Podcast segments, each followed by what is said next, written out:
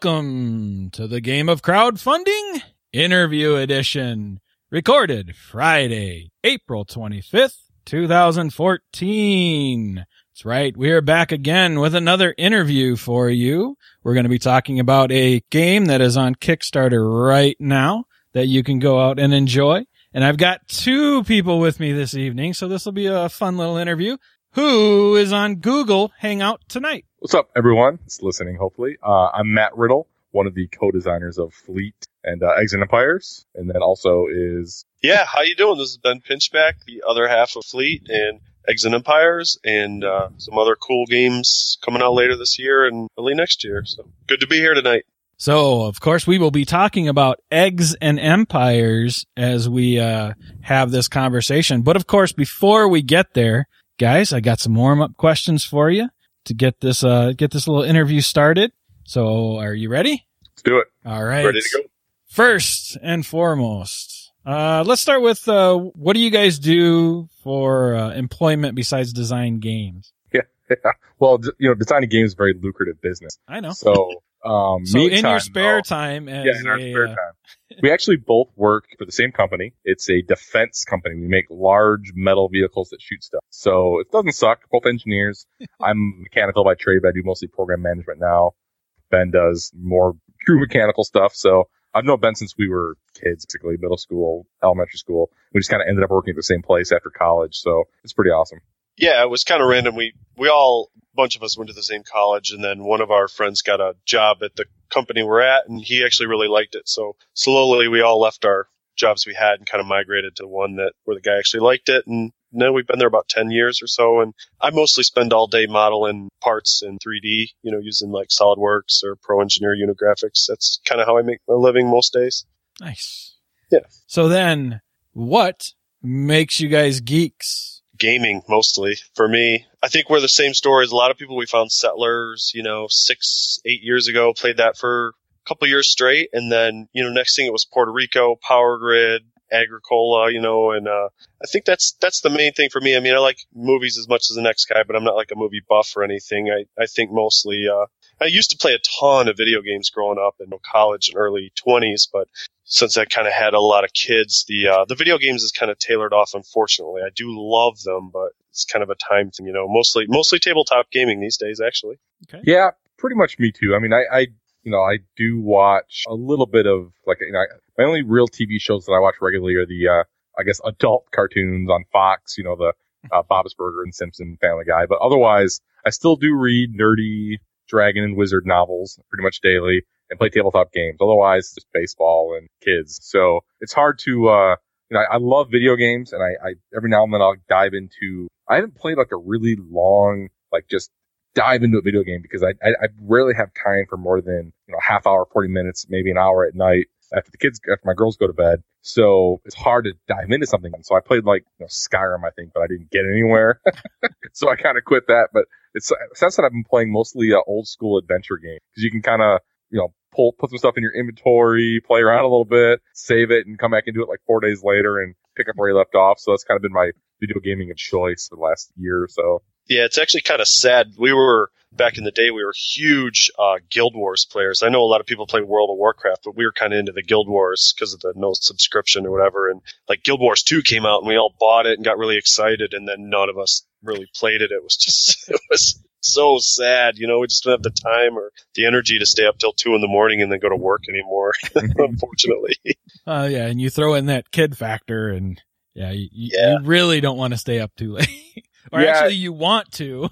Exactly. I always say kind of jokingly, but because kids are awesome, but like everything else about your life gets worse. And you have like less money, less time, less sleep, less video games, less sex. I mean, less, less everything, but it's totally worth it. The kids are great, but you definitely have to take a step back with everything else you used to do for fun. Matt, you heard my. Have you heard my uh, recent uh, attempt to get back into Skyrim? No, I don't think on I did. on the main podcast. It was uh I came back to it out of the blue because it was just like there was so much I hadn't done and you know so much uh of the DLC had come out. So I was like, "Oh, I got to get back to that." So I I fired up my uh Skyrim and I was in the middle of nowhere, encumbered without a horse. and I pull up my map and it's like, oh, I really am in the middle. This is why I stopped playing because I couldn't get anywhere. And then, uh, I finally got to, what was it? The, uh, that little town underneath the winter college. Yes. And, uh, it's, it's a, it's a little town. That the, the shop owners there don't have very much money. So I was trying to sell off stuff to get unencumbered because Mhm. I'm greedy like that. Yeah, I sure I could drop everything, but come on, I can get some money out of that. So I got to that town, and you know, you gotta you gotta um like wait out like every two days for them to refill their pockets. when- Yes. when you get all their money. that that town also gets attacked by dragons like every two days. Oh, it does. I do know that town. I literally played for like 14 hours and had gotten nowhere. Like I hadn't taken one step of the main quest. I realize I'm old now. I want some linearity. I kind of want to be told what I'm shooting towards. Skyrim was like, here you go. See you in 40 hours. And just kind of like, and you're just, No, just do what you want to do. I, I, I don't want that anymore. I want to be told kind of where I'm going. I literally, I didn't know I wasn't working on the main quest until I realized that I wasn't. I literally had like 14 hours in. And I think I was on, I found, I finally accidentally found the next city that had like, because there wasn't even like, a lot of games have like the main quest icon. So you always kind of know when you're working on a quest that leads to the main quest. And Skyrim did, he barely, I don't know. It, it was fantastic. but I just, I couldn't, I was like, all right, I'm out. But Yeah. I just quit in the middle of whatever I was doing and never went back. Did either of you guys ever play Ultima Online? No. Okay. Cause that, that's my big thing for, uh, Skyrim. I always say if you just let me put a, if you just let me put a vendor on my porch, that would be an awesome replacement for Ultima Online. I used to play Ultima Online all the time and it, it was, uh, you could put a vendor on your porch and just sell stuff off you, you know, random players would come by and buy stuff off your vendor. That's awesome. Yeah. It's like, just let me put a, just let me put a vendor on my porch in Skyrim and it's a perfect replacement for my old Ultima Online days. All right. One more warm up question here. Besides the uh, geek related stuff that we've already kind of talked about, do you guys have any geek level passions for things that other people would not consider geek related? Uh, other than sports, pre kid, I was pretty big into music. I played guitar, guitar and bass, you know, my whole life, pretty extensively actually.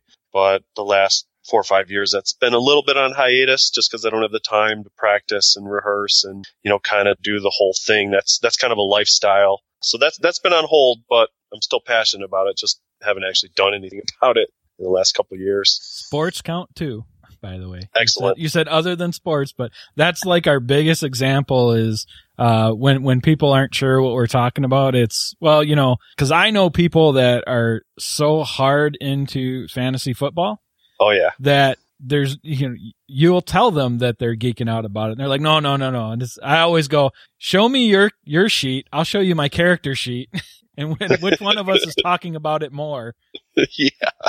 Yeah, that's the golden rule of fantasy football. No one cares about your team. Stop talking about your team.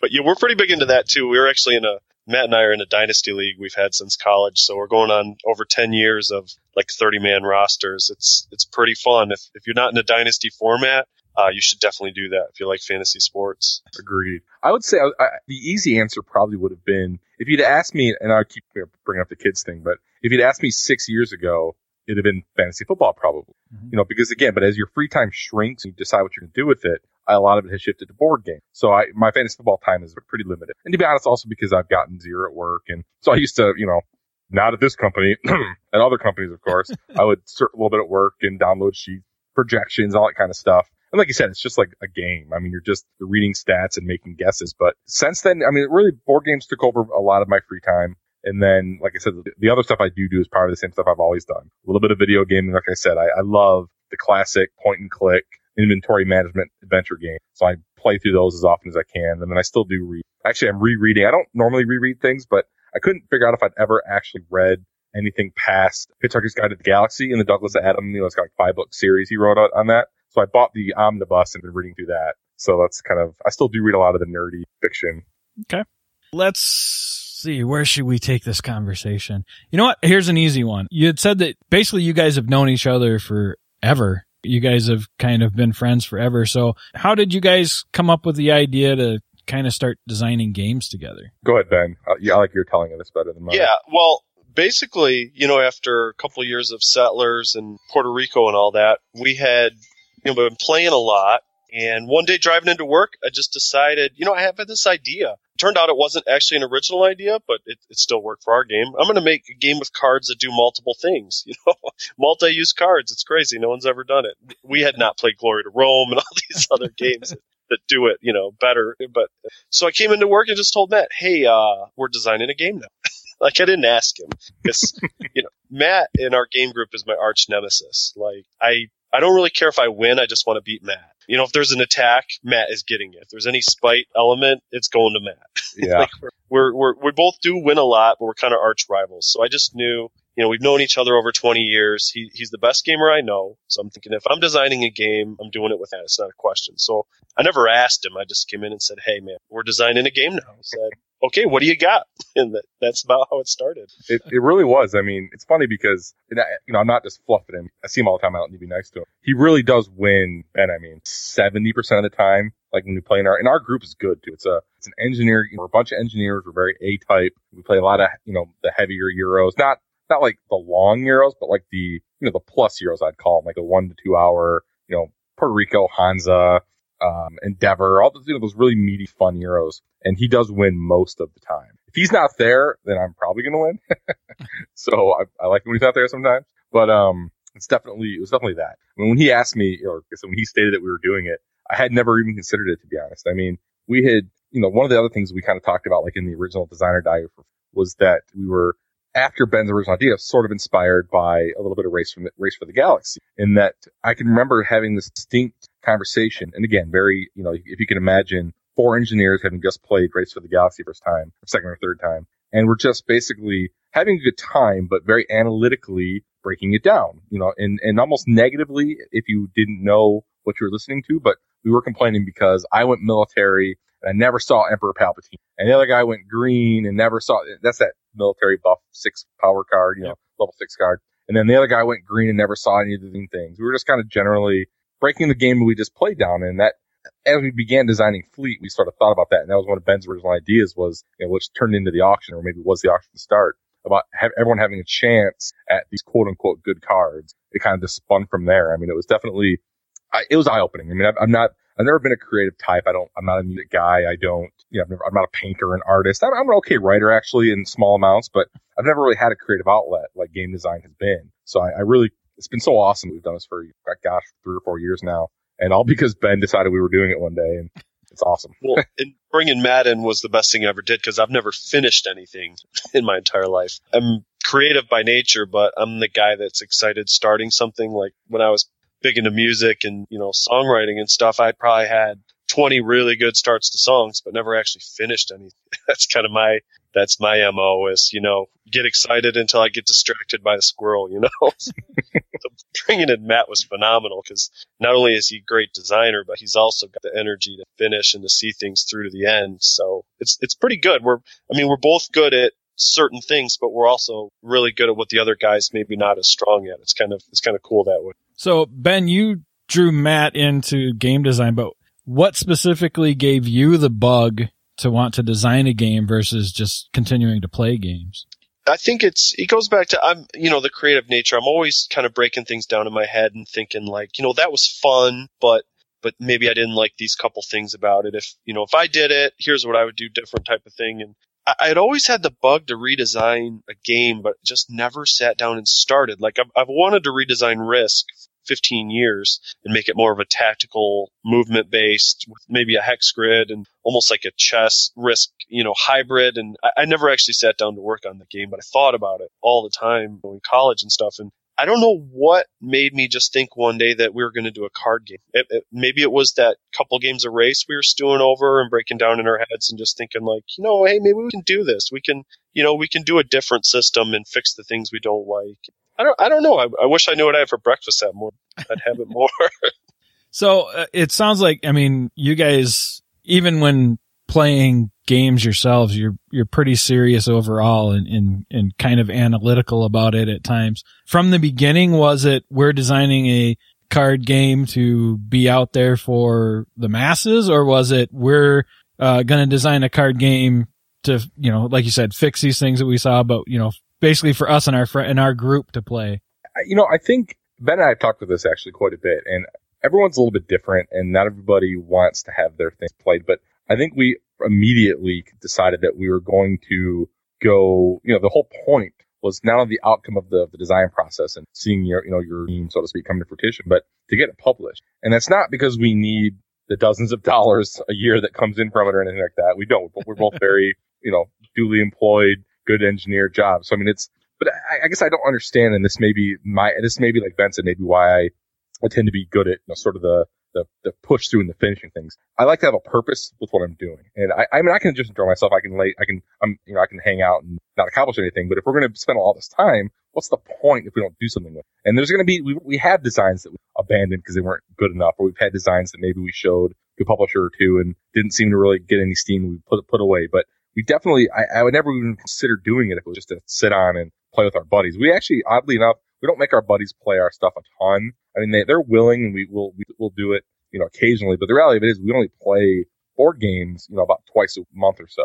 We, every other Thursday, we have, we have this awesome deal at work where we get our every other Fridays off. So on the Thursdays before the off Fridays, we go to our buddy's house and play board games. But because we only play twice a month, we don't want to play our stuff. We want to play the new cool games and we want to play, Uh, you know, stuff that we played before. We don't have to teach any rules. And so we play our stuff together and we do blind testing with people, you know, outside of the area, but you know, we don't usually, we don't beat them over the head with our design. So I, I don't think we ever considered anything but taking it to the publishing path. You know, but to further talk about the question, I think we did make the game that we wanted to play. Like when we were designing and making decisions, we never, on, on Fleet at least, we never really made key decisions based on, oh, well, you know, that'll sell better versus this or whatever. We, we pretty much were just making the game that we wanted to play. And, and the thought was, you know, we, we've played hundreds of games by this point, and we felt like we had a decent grasp on what would make a good Euro card game. So the thought was if we really make a game that we love and that we're enjoying, we're just going to hope that some of the people that love these other games, you know, really dig what, what we develop and that we want to play. And thankfully that turned out to be the case. Yeah, I think that's, I will say, I, I actually think one of the things that made Fleet, and I think we still try to do this, but there's, I, we were just talking about this a couple weeks ago, actually. If we, you know, say it's the old, if you knew then what we knew now kind of thing. I think if we had overthought it at the time, there's things that we did in Fleet that make Fleet what it is and make Fleet, you know, different and unique that we probably may not have done if we'd overthought it from the publishing perspective. Because there's a couple things that, you know, that about Fleet, like it's a little harder to pick up and things and it's, but it's, that's actually worked to our advantage because it's been a gamer's game. And I think some people overthink it and they try to design things that are going to be popular, but you have to design what you want to play and hope other people want to play it too. And it's worked very well. So you guys have the, uh, the advantage of knowing each other forever and being actual friends. And you've talked about some of the qualities that you each have that kind of complemented each other going into it. But sitting down and actually attempting to design a game as a partnership, how did you guys come up with the process that you were going to use to make sure you both have input, make sure you guys weren't butting heads, all that kind of stuff in the early days? I don't know that we ever I mean, like it, it, was easier for us because we've known each other for a long time, and we don't spare feelings. Like if anything, I always you know joke around that Ben's overly harsh, and sometimes I have to put something in front of him a couple times to get him to even acknowledge it. Sometimes, and then vice versa. You know, he he's very just absolute that this must be a good idea because it was his, and sometimes I'm like, I don't know, I'm not sure I like that idea, and but then maybe he'll end up being right. So really, the key is neither of us are going to fluff the other guy for no reason. We're not going to lie to each other. We're not going to be nice for the sake of being nice. If the idea is stupid, I'm going to say that idea is stupid. I may be wrong after we try it, but I'm going to tell him from the front, I don't like this idea. I think it's dumb. And he's going to say the same thing to me. So it's just a matter of, and it's easier said than done because again, we've known each other for a long time, but you just have to be honest. You don't have time and we meet once a week for two or three hours depending on the night and we play our stuff and we talk and we talk at work a little bit and we try to get together at lunch sometimes just to talk usually. But you just have to be honest. You have to just say, listen, I don't like this or I do like that. And you have to be willing to try it anyway. And you can tell pretty quick if idea isn't good or not. I mean, you can usually tell within a few minutes or plays that, you know, a few hands or whatever that it's not working or that it's working. So just don't dance around the bush. Just tell the guy good or bad what you think and keep going.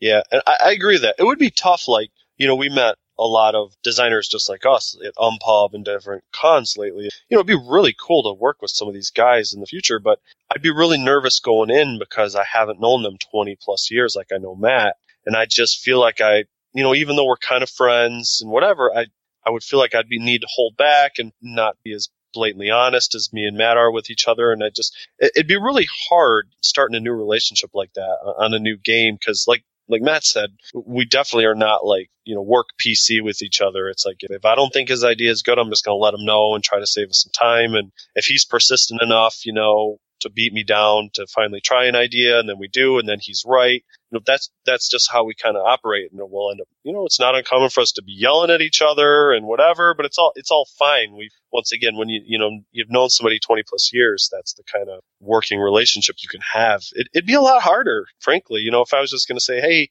hey T.C. Petty or you know uh, tagmar let's design a game together. I would love to work with those guys but I don't know if I could be as honest with them or if they would appreciate, you know, my honesty like that. And I'm, I'm sure they'd say, yeah, be honest, but it'd just be pretty hard, you know? Yeah. I, like I said, you guys got a, a nice ad- advantage in the fact that you have known each other for quite a while and, and, you, and you guys have that connection already. Not only that, but living in the same state and working in the same place. All, I mean, all of those little things that other people have to overcome early on. I mean, I, I had, uh, Robert Burke and Richard Launius on for Draco Magi. And, you know, these, these are, I mean, they, they met and they played the game together and then they were working together. But I mean, they had all of that. So, you know, it's like, you know, time zones and everything. I mean, you know, let's, let's work only through Skype. And I've, I've talked to other people that have done that as well. So you guys at least get past that little hurdle and can get right into it. I mean, it would be really cool someday. You know, I, frankly, I really have no interest in designing something without Matt, just because we got into it together. We go to all the cons together. It's it's fun. Like, you know, swimming in my own money vault just doesn't sound like fun. We've kind of, we've done it together, but I wouldn't rule out, that, you know, me and him working with somebody else on Skype sometime. I think that'd be a lot of fun. You know, I don't have a problem, you know, if there was a third person that wanted to Skype in. And I don't know if you guys follow Eric Lang on Twitter, but he's always like, oh, Skyped with Bauza. And, you know, it's like every cool designer ever. They're Skyping together and they're just doing all these games over Skype and stuff. Yeah, I, I, mean, I actually, I, I do know Eric, but I can tell you right now, Eric probably does not remember me. Okay. I, it was back when uh, I used to booth monkey for Fantasy Flight, and Eric and I, you know, that was when he was big in doing primarily Fantasy Flight stuff at the time, and we actually shared a hotel room, but it was like us and like five guys in there. I will never, and again, it's easy for me to say because I make a good living, but you know, like Ben and I, you know, share a room. And his brother usually crashes, and maybe we'll let one of the guys sleep on the floor. But like, we're gonna well, I, guess I can't say yet, but we, we ha- will have an announcement in a couple of weeks theoretically about a game signed with the company and the offer would be there for us to, like you said, kind of booth monkey with them. I'm willing to give them like half a one day. like I'm not going to Gen Con to work with, I'm not going to Gen Con to sleep on the floor with four other dudes. And I'm, I'm not willing to like, you can, you're not buying my $80 badge so that I can not have to pay for a hotel room. I'm like, I go to work every day so I can afford a hotel room where I get a bed and well, yeah. I get to go to Gen Con to play game. I mean, it's fun. I get it. I know it's just not my. You know. Well, no. He, I mean, here was the deal. It was uh, I I was actually not going to Gen Con that year. Sure. And they approached me at the last minute, and I just happened to be able to get the time off. So at that point, they were like, they they drove me out. So I, I drove with them. They paid for my badge. They That's they cool, paid yeah. for my hotel, all that good stuff. So I mean, it was like it wasn't on my radar to begin with because I, I I was not going. I mean, I knew I was not going, but then they're like, "Hey, we really need the extra," because that was back again when Game of Thrones was a CCG. So I helped mm-hmm. demo Game of Thrones and help run the tournaments for Game of Thrones uh, that year. And you know, it, I mean, it was a it was a cool deal. It was, uh, you know, Fantasy Flight was just um, they weren't quite at the at the way they are now. They were just getting ready to go over that hurdle to be the huge monster that they are at Gen Con now. Yeah. Stuff. So it was cool. And then the other, the other thing you talk about sleeping on the floor. This is, uh, I don't remember who all was in there, but basically nobody wanted to share a bed with anybody else. So me and Luke, we basically said, look, there's enough room in each of these beds if somebody wants the space, but we're going to be in them. So we actually got our own beds all weekend long while the other three or four guys slept on the floor because nobody wanted to, nobody wanted to cuddle that weekend. Nobody wanted to call your bluff. no. So it was, it was awesome. It was just like Luke got a bed to himself. I got a bed to myself and everybody else was on the floor. And that's the way it was all weekend long. so really they drove me up there. They put me up, gave me my own bed and paid yeah. for my badge. That's awesome. I got a rule. I'll share a bed with my brother, and that's where I draw the line.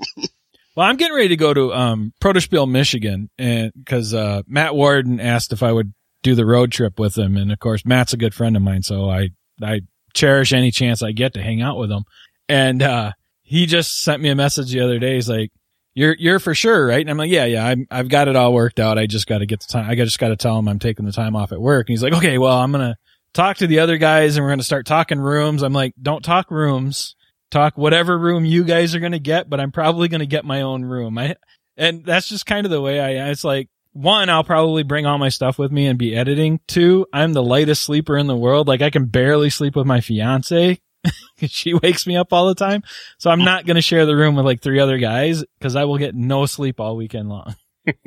yeah, we're hoping to do at least a day, maybe a day and a half of that ourselves. Sweet. Yeah, it moved to Chelsea, which is a little farther. Like right. Ann Arbor was already an hour. Chelsea's like an hour and a half, but we'll definitely get down there for. I would hope it was a Saturday. Yeah, I was kind of bummed. I wanted to go to the Milwaukee one. That's the one I went to last time and did a little special for, and uh, it just happened to fall on my on-call week this time around, so I had to miss it. And I wasn't planning on the uh, Michigan one, but again, like I said, Matt kind of said, "Hey, will you take this road trip with me? And I was like, oh yeah, because again, it's Matt. He's he's my buddy. I, I and I don't get to see him very often, even though we live in the same state. Got it. what did he just? He just didn't sign something to somebody. Isn't he Happy Mitten. Happy Mitten, right? Aether Magic. Yeah, it's called Aether Magic. Aether Magic. That's what it is. Yeah. Yep. Yep. Yep. yep. yep. Where are they at with that? What's the schedule? Uh, I believe they're just at. I mean, they're they just took it to the last Protospiel and we're pretty happy that I think they got a few changes out of it from there, if I remember right. But they, uh, I think they, I mean, they, they're pretty set with everything and they're pretty much ready to push forward with it. It sounded like. Excellent. Yeah. So yeah, so yeah, it's it's a great. I've I've played every iteration of it up until Happy Mitten took it over, and I've loved every iteration of it. So I can't wait to see what they do with it. Cool. That's what it was. I knew it was something Aether Magic because we, you know, obviously the Happy Mitten guys are they're not local to us; they're across the state, but it's definitely something that uh, you know we follow those guys. They're great guys. Listen to the podcast and stuff. So cool, good for them. I, so I assume then they, they must be planning on going to Pro Spiel as well. So I'll get to meet those guys again. Yeah, I'm not 100 percent sure on that part, but I right. know, we least, I know at least Matt met, will be there. Have we met Jeff in person? No, I don't think we have. Good. All right. So I'll meet you. I don't want to say I'll meet you if I've already met you. no, I don't. I don't think we have. I don't remember us uh, crossing paths at Gen Con. All right, sweet. So. I'll see you at Protospiel Chelsea slash Ann Arbor then. There you go. All right, so we've talked. I mean, you guys have kind of talked about it slightly, but do you guys have like a, a game design process that you follow now? I mean, you're, uh, you, you, you got Fleet and then you did the expansion for Fleet. Now we're looking at Eggs and Empires and you, and you're talking about that you'll have another game, uh, announcement in the not too distant future here. So have, have you guys through all of that come up with a design process that you follow? You know, I've actually been thinking about this a lot lately with Eggs and Empires. It'll make sense when I bring it home. We pretty much have three different three different processes. One is with Fleet, where I have a big idea and I maybe flush it out 10, 15% and then throw it at Matt and then we start working it. And, you know, I'm really excited and driving the action and, and it goes that way. And then, uh, the second way is, is the same thing, but different with Matt. And, and actually Eggs and Empires is, uh, is where Matt started. You know, he had the big idea in his head and was kind of kicking it around at home and had it, you know, 20, 25% done. And, and he just came out to my house one day and said, Hey, here's our next game. And he was so excited about it that it was, you know, very infectious. So then, then we just worked on that till it was done. And then the third way we call stare at a pile of bits, which is if neither of us have, you know, that, that game with, you know, the super exciting passion behind it. A lot of times we'll just sit there with all our prototype components and whatever just in the middle of the table and we're just kind of sitting there scratching our heads staring at it. We've actually had a couple pretty good designs come out of staring at a pile of bits, to be honest with you. I don't know. That's kind of funny how that works, you know. It's different every time, I guess. Yeah, and from there, it's, it's you know, we, we've said this before, and I think it's true. Our, our my I'm not it's not our best game. I think our best game, but probably my favorite game that came and it came from a stale, staring at pile of bits is, is actually with a large American publisher. Been going on a while now. We're kind of through the couple of initial stages and waiting for the final answer. And that was literally a it was two things. It was we'd had this idea, and I wrote a blog about it later go on BG about kind of doing this kind of Feldian sort of stuff over here, stuff over there, stuff over there, and you know the comparative mathematics, all that kind of stuff. And we kind of scrapped it after about a month or so because this wasn't really.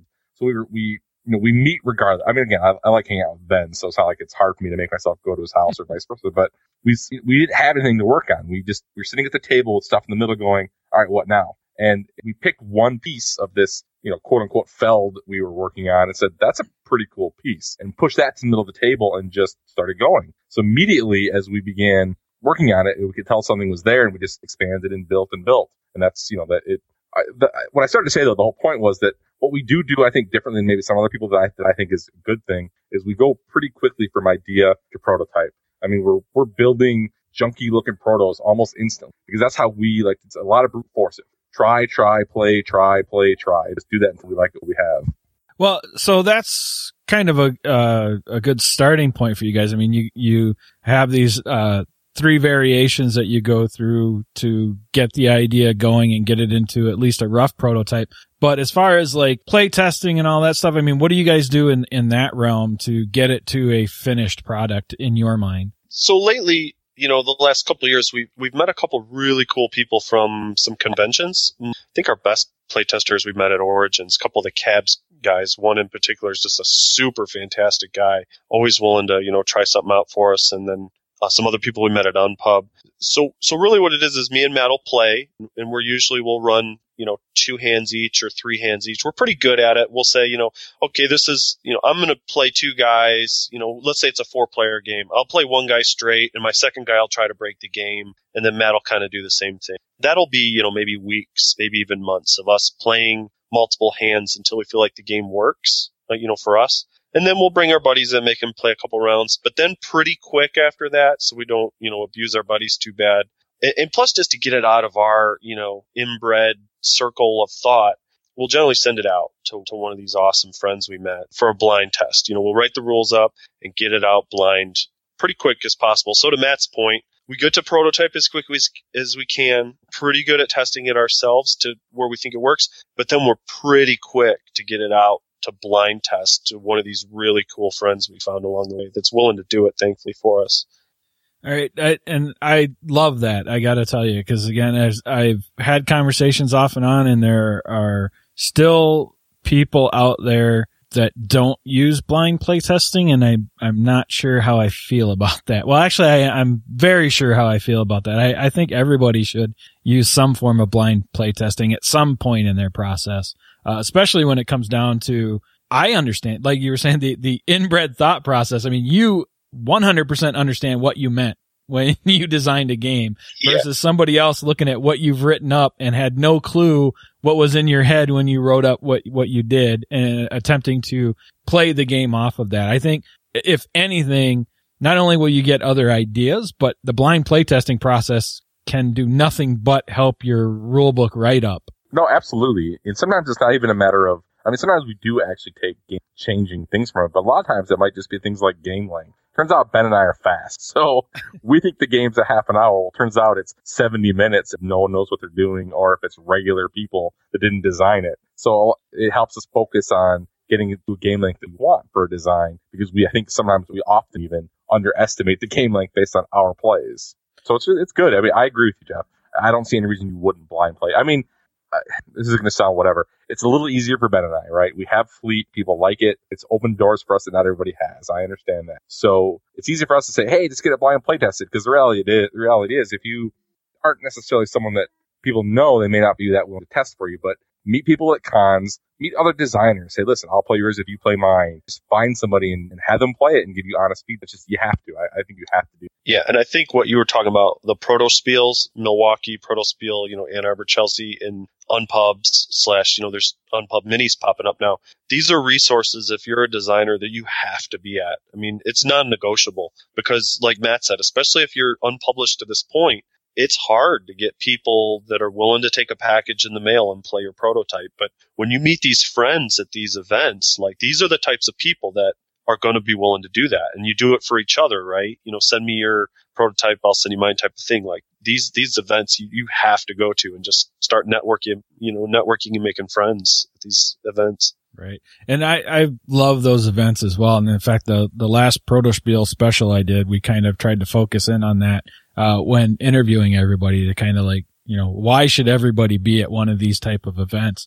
And it even, even there, it's, uh, I've actually sat in and helped people blind play test while they sat there. I mean, the idea was I'm not, you read the rules and I'm just going to sit back and take notes on where you guys, you know, argue the most over what I wrote. I mean, you, even at those events, you can potentially get in some blind play test if your rules are at that point. But like you said, I mean, beyond just that, it's the networking is just amazing. And it's such focused feedback, right? Usually there, if you ask somebody, all right, what are your thoughts on this game? It's going to be focused thoughts versus walking into a game store, sitting down, having somebody play and go, well, what did you think? Oh, yeah, it was cool. I mean, yeah, it was, it was fun. It was pretty good. exactly. Oh, I liked it. Uh huh. You know, that, that dragon looked pretty cool on that one card. I think on the networking thing, it's definitely, I completely agree. Like, even Protospiel is kind of funny because I look back now and we played Captains of Industry with, with Seth Jaffee. That's one of the Kickstarters from last year. Is that the right game, Ben? It was the Captains yeah, Yeah, that's what we played. Yeah. So it's, it's interesting because you got to see a game, you know, Ben and I got to play a game, you know, in a, call it say 90% done phase that we then saw released. And then we had to meet Seth, who's a cool guy and have since, you know, met him once again and then, you know, now we're Twitter friends and stuff. So just you meet cool people and you meet other designers that think like you and that are have the same you know wants or dreams so to speak as you. And it's it's a great thing to meet those people and just make friends and use those resources later on. All right uh, we're gonna flip this over here real quick but you guys touched on something that i kind of want to get out there uh, I mean, you guys have, have done the Kickstarter for Fleet. You did the expansion. You're doing Eggs and Empires right now, but you've got some games out there that are going the more traditional route. How long have you guys had some of those games in that process? Oh gosh, it's a, it's a long route, Jeff. I mean, especially if you're used to Kickstarter and, and the company's currently using Kickstarter. Me and me and Matt talk all the time. The, the one I'll tell you how long it's been in a second. We keep saying it's worth it. Like this publisher is worth it. We want to work with them bad, love them. It's just going to be one of those things where we can the game they have. So so was Origins last year. What, what was that? Last June. last June, uh, you know, whenever Origins was, you know, one of the big American companies, you know, took took this game of ours and we've been in contact here and there, but there's been some gas, but it's literally, you know, got through a few wickets, but it's taken, you know, it's now April, end of April, almost May, and they still are deciding, you know, on their, on their catalog for the upcoming year. So a lot of these big companies, you know, you're talking, you could be in a year or more cycle. You know, you got to decide if, if you're willing to, uh, to tie up a game that long. This particular game, we are, we're willing to wait them out. We feel it's we say it's maybe our best design. You know, Matt said Fleet's probably our best design, but if there's another game that's our best design, it's this one. And it's rock solid. It's super tight. It's exceptionally fun and clean. Under an hour. I mean, everything we wanted to do, we love. It, it, really hurts to have it tied up for a year, but like I was saying, we're willing to wait it out. Yeah, and like I said, that's just uh, it's one of those things I kind of want to get out there because one, I mean, I, I, know a lot of people that listen to this, the interviews that we do are kind of in it to not only hear from like the designers and stuff, but to also hear the Kickstarter process. But some of those people are also like, I, I know some individuals that are, get really frustrated, uh, when they try to go the typical publisher route. And especially that part of it is because their game is going to either get tied up or they're not going to know the exact status for, uh, you know, year or years. Uh, you know, Chevee, last time he was on, he's talking about he's got a game right now that they, uh, he's fine to wait out, but they told him it could be up to three more years before it hits anything. That's wild. Yeah. And so it's just one of those things like, if you don't want to do the Kickstarter side of things yourself, and if you really want to go into the publisher side, especially the larger publishers, they're going to take their time because if it comes out from them, uh, they want it as right as possible out of the gate. Yeah, I agree with you. And also it's because they're taking a little more risk theoretically without Kickstarter. But I do think the thing that I, and we've dealt with both European and American companies. And I actually think the European company, the Germans mostly, do a better job of getting you through that first wicket. Like, you know, the issue that we're having, not the issue, it's not an issue at all, but, you know, we moved pretty quickly through with the company, the game that Ben's talking about with the American company. You know, we met the first guy and he loved the game and he's like, okay, I'm in. So, you know, do these things, give me this prototype. come up with a couple of little ideas here, and then he basically clears it, and then it goes to a much smaller pile that then has to go to like their, you know, their main, main couple of guys to decide upon. So that's the part that's taken a long time. And the European companies we've worked with have been much quicker to get you from send us a proto to an answer. Now, it doesn't mean that after the answer, it might not be two more years before it gets released, but at least they're giving you a yes, no. So for whatever reason, the American companies seem to be a little bit slower on that at least. And we had a game, actually, uh, one of the games we just signed with somebody else that the one we were talking about earlier, you know, we had a European company, I'll just say who, uh, Yellow, was, was very interested and they, and they turned it around in about three or four months, you know, which isn't too bad. And they came back and said, listen, there's these things we'd like you to do to it, but they were pretty major changes. And we were, we're willing to work with publishers, but in this case, it wasn't something we thought we could accomplish, to be honest. So we felt like the other company had shared our vision, we'll say. And the yellow was really cool. I mean, the guy was really awesome about it. He was quick. He was responsive. And then I'm like, that's companies just as big as company over here who you go months without emails from. And it's been, you know, so I, I don't know. I think it just depends on the company and I, maybe it's because the European companies have more guys. I don't know, but it's just, it's a process. It's waiting. And I do program management for a living. You know, I'm an engineer, but mostly I just watch a little schedule. So I get it. Things take a long time, but it's still frustrating. You still get tired of kind of just not knowing. It, it's hard. It's hard to not know. Well, it's it's one of those things too. Like if you don't want to be a publisher yourself, which there are plenty of designers that don't. There there are some that kind of use Kickstarter as a necessary evil because they don't think they're going to be able to get their game through publishing, uh, but put up with being self-published just to have their game out there. But there's a whole another route, uh, another layer of, of individuals that just don't want anything to do with the publishing side. They're straight up designers. That's all they want to do. But, you know, you, you go through this process and even though at some point it kind of does free you up to continue to design, one, it's probably sitting in the back of your head that it's still not out because you've designed this awesome, amazing thing, right? And everybody has to play this game. yeah. And, uh, no, but nobody's playing it for the last year, you know, or whatever. And so it's, it's hit, sitting in the back of your head, but also at the same time, kind of like what you were talking about, Matt, is, I mean, they can come back and go, okay, well, yeah, we like it, but this, this, and this need to change. And that's if you're kind of lucky enough for them to get you back involved sometimes, depending on how big the company is. Well, and Jeff, you're absolutely right. And one thing you said right there is, you know, the thing you do if you have, you know, your baby tied up for eight months is you just start working on other things. So it's, it's, it's really motivating to have different games at different points in the cycle. And, you know, me and Matt don't get discouraged and, you know, just sit there dreaming about, you know, the game that might be. We just dive all our energy into the next project and let's start something else up. So we've always got, you know, in the last four years, we've always got a couple games we're actively working on and then a couple at like, you know, we'll call it each stage of the process being evaluated, you know, signed but waiting its turn on Kickstarter, you know, development. So it's, it's actually really fun for us just to try to keep that pipeline full all the way from, you know, on Kickstarter right now to uh, working on the genesis of the idea. That's that's how we keep our minds busy, you know.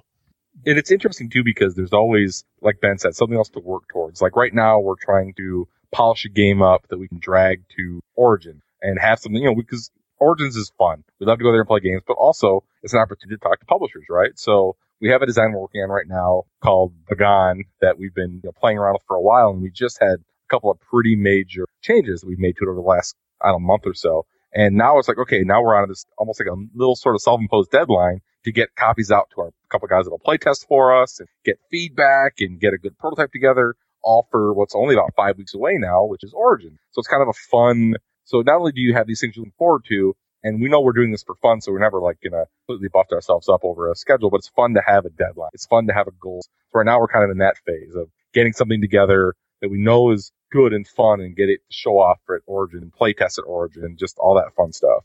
Well, you know, guys, I could continue to have these wonderful conversations where we're at right now, but you know what? This is probably a good time for us to switch over and talk a little bit about eggs and empires now. So thanks. How That's about good. one of you guys just go ahead and give us your high level overview of what eggs and empires is? Sure. Um, so and Empires is a very fast playing two to six player card game. Plays in about 15 to 25 minutes. And basically, um, it's a blind bidding game. All, but the cool part is that all the cards you need to bid with, so to speak, have powers on. So each player has a matching set of 10 cards, 1 through 10, and they're all different characters or different adventurers, empire. and you're sending them up uh, Ridback Mountain of all places to collect dragon eggs. Dragon eggs are VP. But the other cool thing is that VP is positive and negative. So there's good eggs and then there's exploding eggs. So each round you're going to put VP in the middle of the table.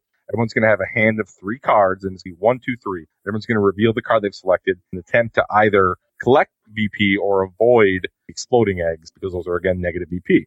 And again, the real key to the game though is that all the cards one through 10 have a, an ability. Like my favorite one to use an example is the Shepherd. The Shepherd's three, but his power is that three beats eight. So if anybody else at the table plays their blacksmith with eight and someone plays their shepherd, the shepherd gets to take a card before the blacksmith. So that's just kind of one of the ways the powers interact with each other. And it's a lot of, and like nines cancel out. That's the dark priest. So if more than one dark priestess is played, none of them get eggs. So you're constantly thinking about not only what's the, what makes the most sense to get the card that I want, but also what has that guy played or what might he play? And it's just a really fun, fast card game. Really proud of it. It's done really well. Gryphon has had great feedback. We've had a bunch of good reviews on it. And, uh, yeah, it's out there now. It's only 16 bucks. So go check it out. Yeah, we kind of had this goal of, you know, Fleet we had amazing feedback on, but when you open the box, it's, it can be a lot, you know, to take in that rule book and, and digest it. We really just had this dream of a card game that, it, like a con game, you know, one of those games that you'd see everybody playing it uh, at a convention. You know, you open the box, the rules are on the front and back of a sheet. You can get up and run in a couple minutes and people just really enjoy really fast. So that was kind of what we set out to do on this one. It was just really fun developing, you know, that lighter card game that everybody could play, but still put in, you know, those decisions that gamers are still going to enjoy. Yeah. And I absolutely love the idea behind it because not that long ago that, you know, Cyrus from Father Geek and myself did a contest for a similar type game over at the Game Crafter because that was our thing. We were at Gen Con when we kind of came up with the idea for the contest because uh, everywhere we looked, you know, in pubs and, and at, you know, in the uh, hotel lobbies and all that stuff, everybody was kind of breaking out love letter at the time. And we wanted to give the designers a chance to come up with something in that vein where, you know, you could pull it out of your pocket, play it quickly. And, uh, that, and that's kind of just exploded. And this fits right in that very nicely. I love the, like you were talking about the different powers on the cards. So you're not only dealing with the numbers, but, uh, what powers. And it's got that, you know, it's got that Princess Bride moment in it a lot, right? You guys have des- designed this game where it's like, well, uh, should I play my nine or somebody else around the table going to play a nine or should I throw out my eight because somebody's going to, somebody, somebody's going to play the shepherd. And so you, you, not only are you, uh, mentally playing against the other players, you're mentally playing against yourself sometimes. That's right. Clearly I cannot take the cup in front of me type of thing. You know, it's funny you mentioned the con. Like, you know, Matt and I, we were proud of the game and we knew, we knew we had something, but we weren't sure what we had exactly. And we had showed it to Gryphon at, Origins actually, and they were evaluating it. And it's exactly what you just said. We, we went out to the bar one night after Gen Con. There was, you know, me, Matt, my brother, and some other, some other guys, and Chris from, you know, Dice Hate Me. He, he, he'll tell the story too. We weren't trying to pitch him the game or anything. We were just playing, uh, Belle of the Ball and some other games around the bar, you know, having fun. And I just, you know, I had the proto in my backpack. I'm like, hey, do you guys maybe want to play this just just for fun? And we had a freaking riot, you know, mm-hmm. playing it. And, and that was the moment Matt and I kind of looking at each other, thinking, all right, I think we actually got something here. You know, this this is probably even better than we thought it was for real. So that was a really cool night. It was. And Chris even says, you know, he he said immediately, okay, so I, I can sign this game, right? we're like, well, Gryphon kind of already saw it. and you know he was he was really cool about it. I mean, he actually is doing the graphic design for us, and it's one of those things too where you know it's it's a talking about you know kind of getting back into the Kickstarter conversation. It's going to be a game where we're going to end up selling probably you know thousand, fifteen hundred backers. That's fantastic, and we're really happy with that. But it, will have a life after Kickstarter as well. That's kind of the the good and the bad, I guess. Probably well, the good really of being with somebody like Gryphon. We know that you know, that's going to sell on Kickstarter and they're going to, they're going to get the backers, they're going to get their copies, but we're going to see it at cool stuff and we're going to see it at fun again. And it's going to be at friendly local game stores and it's going to have that chance like Fleet has had to have a second, you know, a post Kickstarter life of selling. I mean, Fleet's been fantastic, obviously. We sold out the first print run. The second print run was much larger and it's selling very well. And Eggs Empires has that opportunity to be a game you go buy at the booth, you know, the, the Gryphon Eagle booth and for, you know, whatever it's going to be, 12, 15, 16 bucks and play immediately. And you're going to be able to go buy it at cool stuff and play it right away. And, you know, it's, it's exciting. We're really, you know, and it, it's just it's going to be fun to be able to see people doing that and playing like Fleet. Fleet's amazing, but you, you watch people at a con and they're like reading the rules slowly and kind of looking a little confused. And you know, we wanted, like Ben said, to have that quick, instant, you know, kind of instant gratification. So that's what Exit Empires is. Well, and yeah, and you've definitely got that with this. I mean, I, will tell you, I, I, love Fleet, and it's it's a great game, and uh, I think, well, I know Fleet was kind of when you and I, Matt, kind of became aware of each other because I remember you chiming in when it got we either talked about it on the podcast or it got yep, picked yep. as a pick or something like that. I think you guys just brought it up on one of the actually on the regular podcast. Right. I'm not sure you were you weren't doing the crowdfunding game back then yet. You kind of mentioned it as Kickstarters we're looking at in one of your you know, one of the main podcasts. Oh, gosh, two years ago now, whatever it was. Yeah. So. Yeah, because originally we the Kickstarter stuff we did actually as part of the main podcast. Uh, Correct. Until everybody just kind of always gave me blank stares. So I was like, okay, well, this is not the place for this maybe anymore because yeah. I was the only one actually following Kickstarters at the time. But you're right in that, like, I, I love that game, but it's one that, like, especially if my fiance is like, had a, had a long day and is tired, she will glaze over immediately if we try to play Fleet. but something like Eggs and Empires, cause you know, she's, she's a, she loved Dig Down Dwarf, which just recently funded. Uh, that, that, that was our contest winner. Yep. Uh, so that is a, a great one of these quick, easy type games. So Eggs and Empires is right up there. And it's one of those games. One of the things I really like about it is, is it's one of those games where myself as a gamer, quote unquote gamer, uh, I play a little bit of everything, but if it's something that I can get a more casual gamer like my fiance involved in, it's, it has that much more use to me around a gaming table. If it's something that I can play with my gaming friends and my fiance will sit down and be like, Oh, this is awesome. And it's, and you know, again, it's that quick thing. So she likes it when, when games are quick. Uh, there's not going to be a ton of explanation around. I'm, I'm not going to throw like a 20, 30 page rule book at her or, uh, you know, look up various things. So it's got all of those nice little elements working for it that I think makes this a great game. Thanks. You know, one of our big hopes is it's just becomes one of those games you put in your game bag and leave it. You know, like like I'm going to bring for sale and no thanks everywhere I go because it's 11:30 and we could go home or we could you know play for sale for a half hour type of thing. I just really hope it's one of those games that catches on and people are always just dragging around with them and you know throwing out when they got 20 minutes, you know, something like that. It's cool too because we at that at the price point that it's at, even Fleet, which you know was MSRP and Kickstarter for 25, but sold for you know 17 or 18 a lot of times on like some of those websites that publishers probably hate because it undercuts their MSRPs. But um, it's cool because we watched, you know, like again, cool stuff for fun again. People would be like, okay, I'm at, it was even like threads on like the, on the uh, recommendations for me. I have like 16 more dollars before I get to the free shipping tier of 75. So people would try Fleet for that. You know, because, oh, 16 bucks, I'll put it in the cart. Well, and Empires is going to be 12 bucks, $9 on those sites. So it's just, you know, people are, we're hoping that it gets that second life is, you know, uh, even if it's just cart filler, when they actually try it, they'll realize it's a good, fun game. And it is definitely a filler game in the sense of you're going to play it at the beginning of the night or the end of the night. You're not going to play it two hours straight. You could, but you know, it only takes 15 minutes. And even at six players, it takes 20 minutes. It's all simultaneous. So it's uh yeah, it's it's been it's been awesome. I mean, really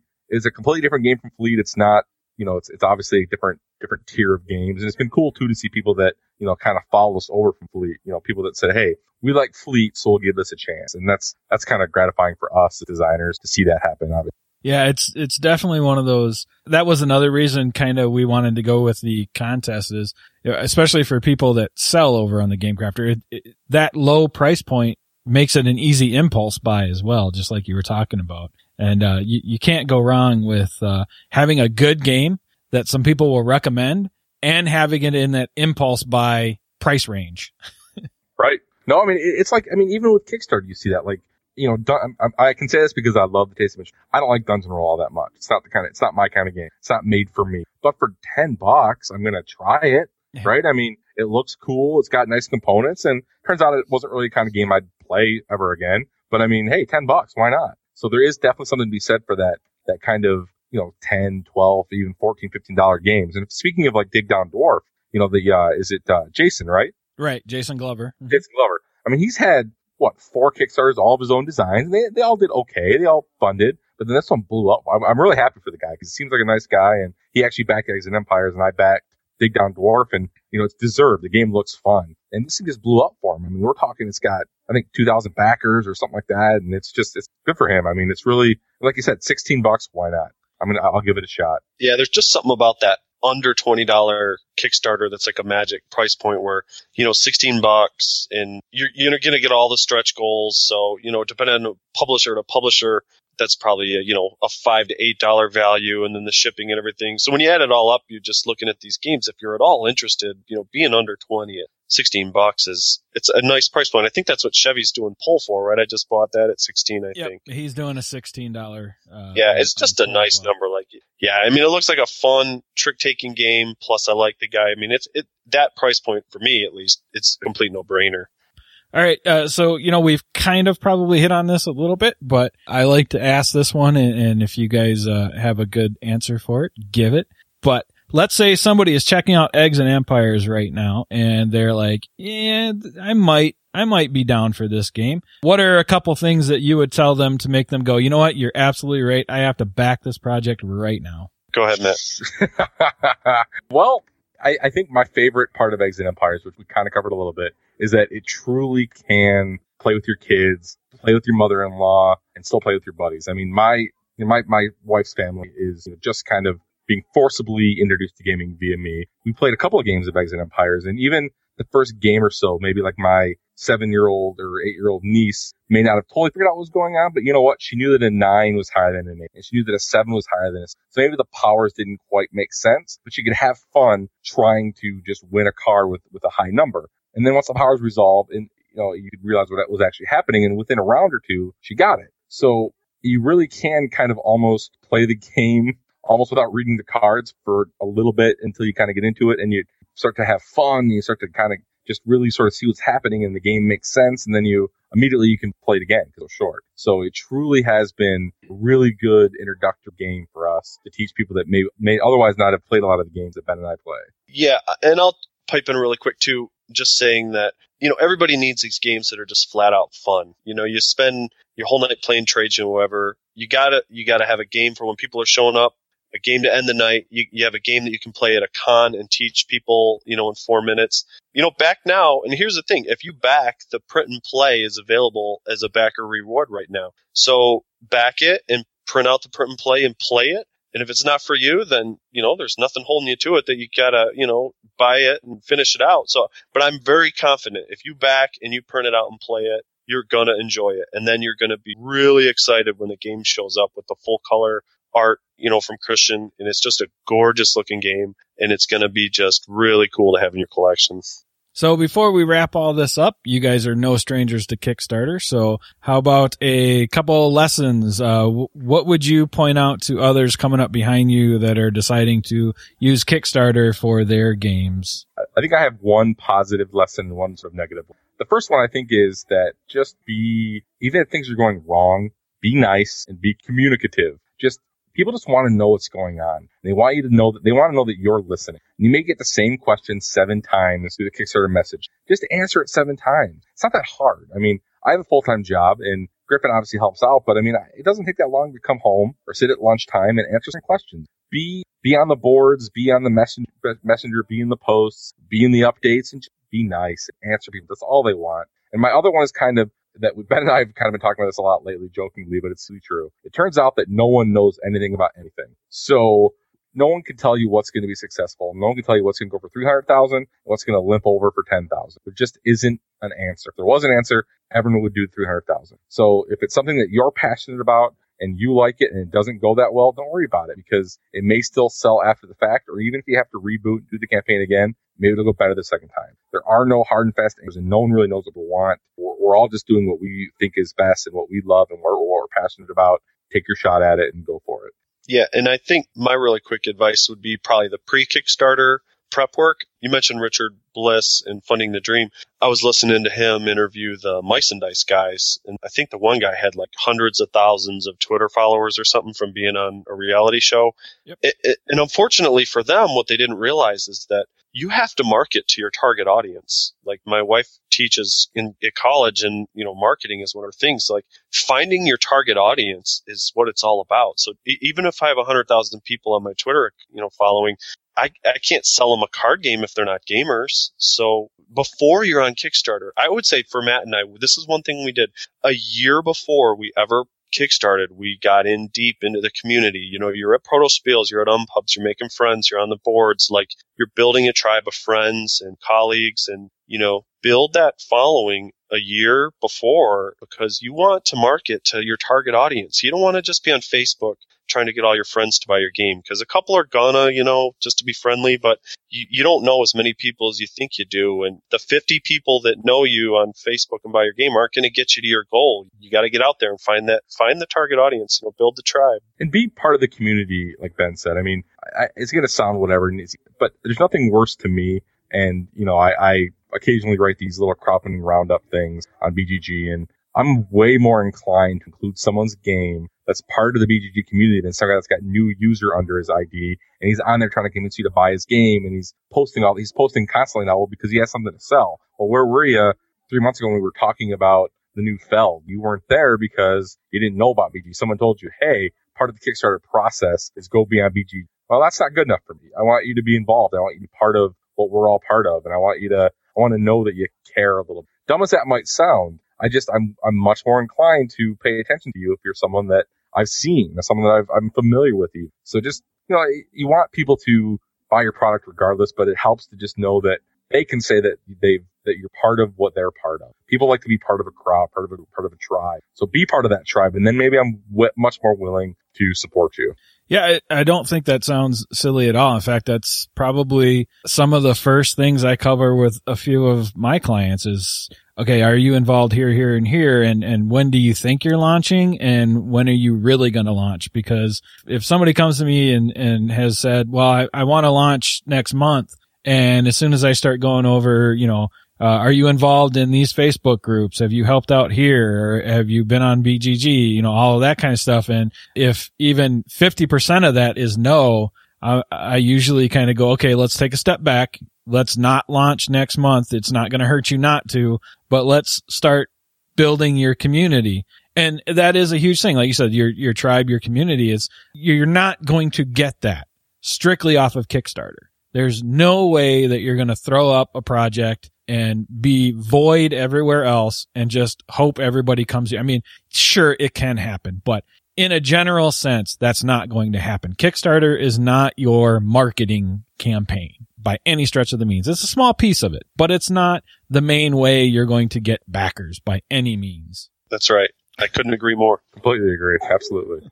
Even like like Ben said with Twitter. I mean, we we're pretty active on Twitter, and obviously see you on there, Jeff. And we're a lot of our Twitter, you know, friends are other game designers and people we've met at various cons and things. And they're not all going to buy your game. I mean, I wouldn't expect them to, and I'm not going to buy every one of their games either. But it's just they have a thousand followers and they have 300 followers, and that person's got. So it's just it's a way to spread information quickly. So Twitter's a great place to be because one guy that with a thousand followers reads you, another guy with 600 followers retweets you, and that's 1,600 people you might not have reached otherwise. So, you know, just again, you can't get on there expect after day one to be people retweeting your project, but if you're on there and you're active and people know you, they're, they're going to help you out because there are a bunch of great people that are all doing this and everyone that we meet almost to a man is fantastic. So just engage everybody, become friends, and they're going to give you a hand. Right. And you mentioned it and it's, it's a huge thing. Yeah. Not everybody's going to back your project for whatever reason. You never know why it is. I mean, the, the game may not appeal to them personally to they, they may have their finances wrapped up to a point where they can't back anything. You just never know what that reason is,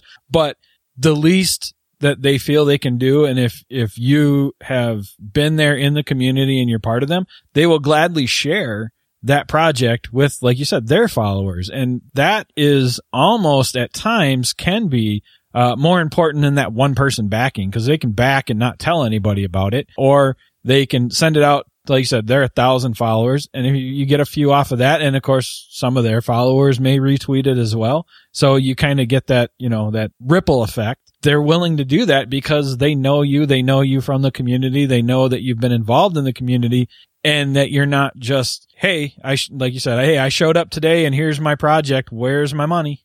Right.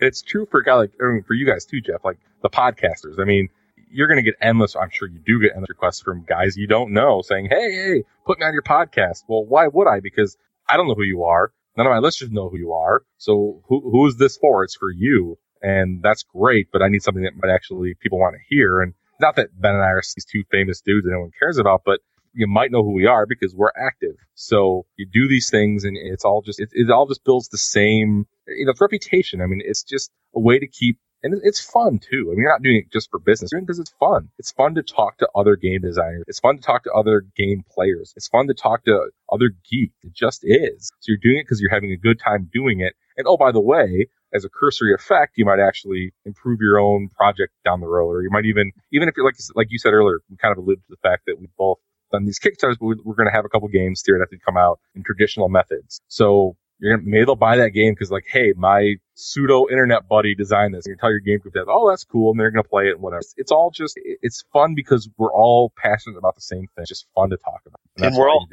we're all rooting for each other too. That's the right. fun part. It's not like I don't feel like you know if you know one of my friend designers sells 1500 games in that in any way prevents me from selling, you know, 1500 games. We're expanding the pie and everybody can succeed. And these people you meet at the Unpub dinner, you know, uh, MVP board games, Michael Kelly and his buddy, I, am sorry, I can't remember his name, you know, hey, they signed with Van Ryder. Well, that's freaking awesome. I'm so excited for those guys, you know, because we, you know, saw that game and, you know, it's just a group of people all rooting for each other. And if you want to be a designer, you got to get in and just start hanging out and being cool to people. That's, that's what it's all about. I got to say that that is one, and that's one of the reasons why I even do what I do at all, or why I'm still in this space is the, the community, eh, everything boils down to community for me, but the community around the board gaming space is just amazing. It is very much, there's not as much butting heads as you would think there would be in the board game space. There's not like, uh, oh, well, yeah, I got a game coming out too, you know, kind of thing. It's, it, everybody is very helpful. I mean, even like you said, you, when you guys were talking with Chris from Dice Hate Me and, and he couldn't sign the game, he was happy for you guys. So I love that community aspect that we get out of the game, the board gaming space. Exactly. No, 100% true. And it's, it's funny too with, with Kickstarter because you know, sometimes I, I watch, you know, and I, I don't want to bring this up in a negative way, but like, you know, a guy like, um, hold on, I'm going to it. Gosh darn, I knew I was going to do this. Voodoo Island. What oh, Josh Bricker. Josh. The flux capacity. Yes, nice guy, has a couple of successful campaigns. Well, turns out Voodoo Island isn't doing all that great. And who knows why? Because it looks like it might be a perfectly fine game. So, you know, you want to be you know, you just, my point was, bringing that up was like you said, not everything is gonna, not everything you do or touch is gonna go that well, but you're still just supportive and you help the guy hoping and maybe he'll make some tweaks and do it again. Next time it'll work better and just be supportive. I, uh, that's all I'm trying to get at, I guess. Voodoo Island is a great game, by the way. Okay. To know. we actually did a preview video for it. I did. I saw that you did. I didn't actually. I watched the. Oh, I did watch it because it was on the Kickstarter page. Yeah, yeah. So, Me and my fiance did that one oh, is that you guys? I didn't even realize that. That's yeah. funny. I didn't put that together at all. I didn't watch the whole thing. It's like 25 minutes long, right? Yeah. So, yeah, whatever. It's just one of those things. Like, I mean, you couldn't tell me why Voodoo Island is slow, or even my favorite example right now of games that I don't, I don't get is Heavy Steam. It should have made a million dollars if you, if you were just, if you showed that project to me before it launched, I said, yep, there's a million bucks. It looks amazing. I mean, the art is awesome. The minis are crazy. It's either it's Greenbrier, which I forget did Zombicide or Zocopolis or whatever. Zpocalypse. Yeah, I don't do zombie games. They're all the same to me. So whichever one, but it was a popular game and this game looks cool. And maybe it isn't. Maybe the gameplay isn't any good, but if you just showed it to me, I said, yep, there's a million bucks. And it's not. It's struggling to fund. Well, why? I don't know. And nobody knows. And it's just the way it is. And I wish I had a better answer, but I hope those guys, I hope it funds and it, it does well, but like I said, no one really knows anything about anything, we're all just doing our best. Yeah, I hope it funds too, because that was one of my draft picks. Yeah, I saw that too. Which, by the way, Matt, you wanted to say something about the draft. Picks. I did. Thank you, Jeff. So, hi, Sarah. I want to personally thank you for making Eggs and Empires your franchise pick. It was, I really think it was a smart play by you to put it out there right away because there's no way Jeff Wood. I don't know if would have been his franchise pick. He definitely got in there to steal the point. Now, I apologize that the cheaper games we're not going to make up a bajillion dollars, but you're going to get the points anyway because we're going to fund and we're going to have a ton of backers. So thank you, Sarah. Great choice. yeah, yeah. It, it, all came down to basically her going first. That it was her week to go first. yeah. all right. So uh, I've kept you guys. Actually, we've gone a little bit over, but that's all right because you guys have been awesome to talk to. I I uh, love talking all things board game and Kickstarter with people, so it's been great. Yeah, anytime, man. But right now, Eggs and Empire is on Kickstarter. It's just shy of its goal of $10,000. We're so close. Uh, last time I checked, I think it was about 300 away. So it is going until May 14th though, 2014. So not an issue. This is definitely going to fund and hopefully we'll be looking at some uh, stretch goals as well. But go check it out. And again, if you're not sure where to go, it's called Eggs and Empires, but you can always check the show notes because I will include a link there as well. All right, Ben, Matt, thank you guys for hanging out with me. It has been a blast. Thank, thank you so much, Jeff. It's been great. Really enjoyed it. A lot of fun. So there you go. There's another interview for you guys, and I will be back soon with more conversation. Thanks for listening.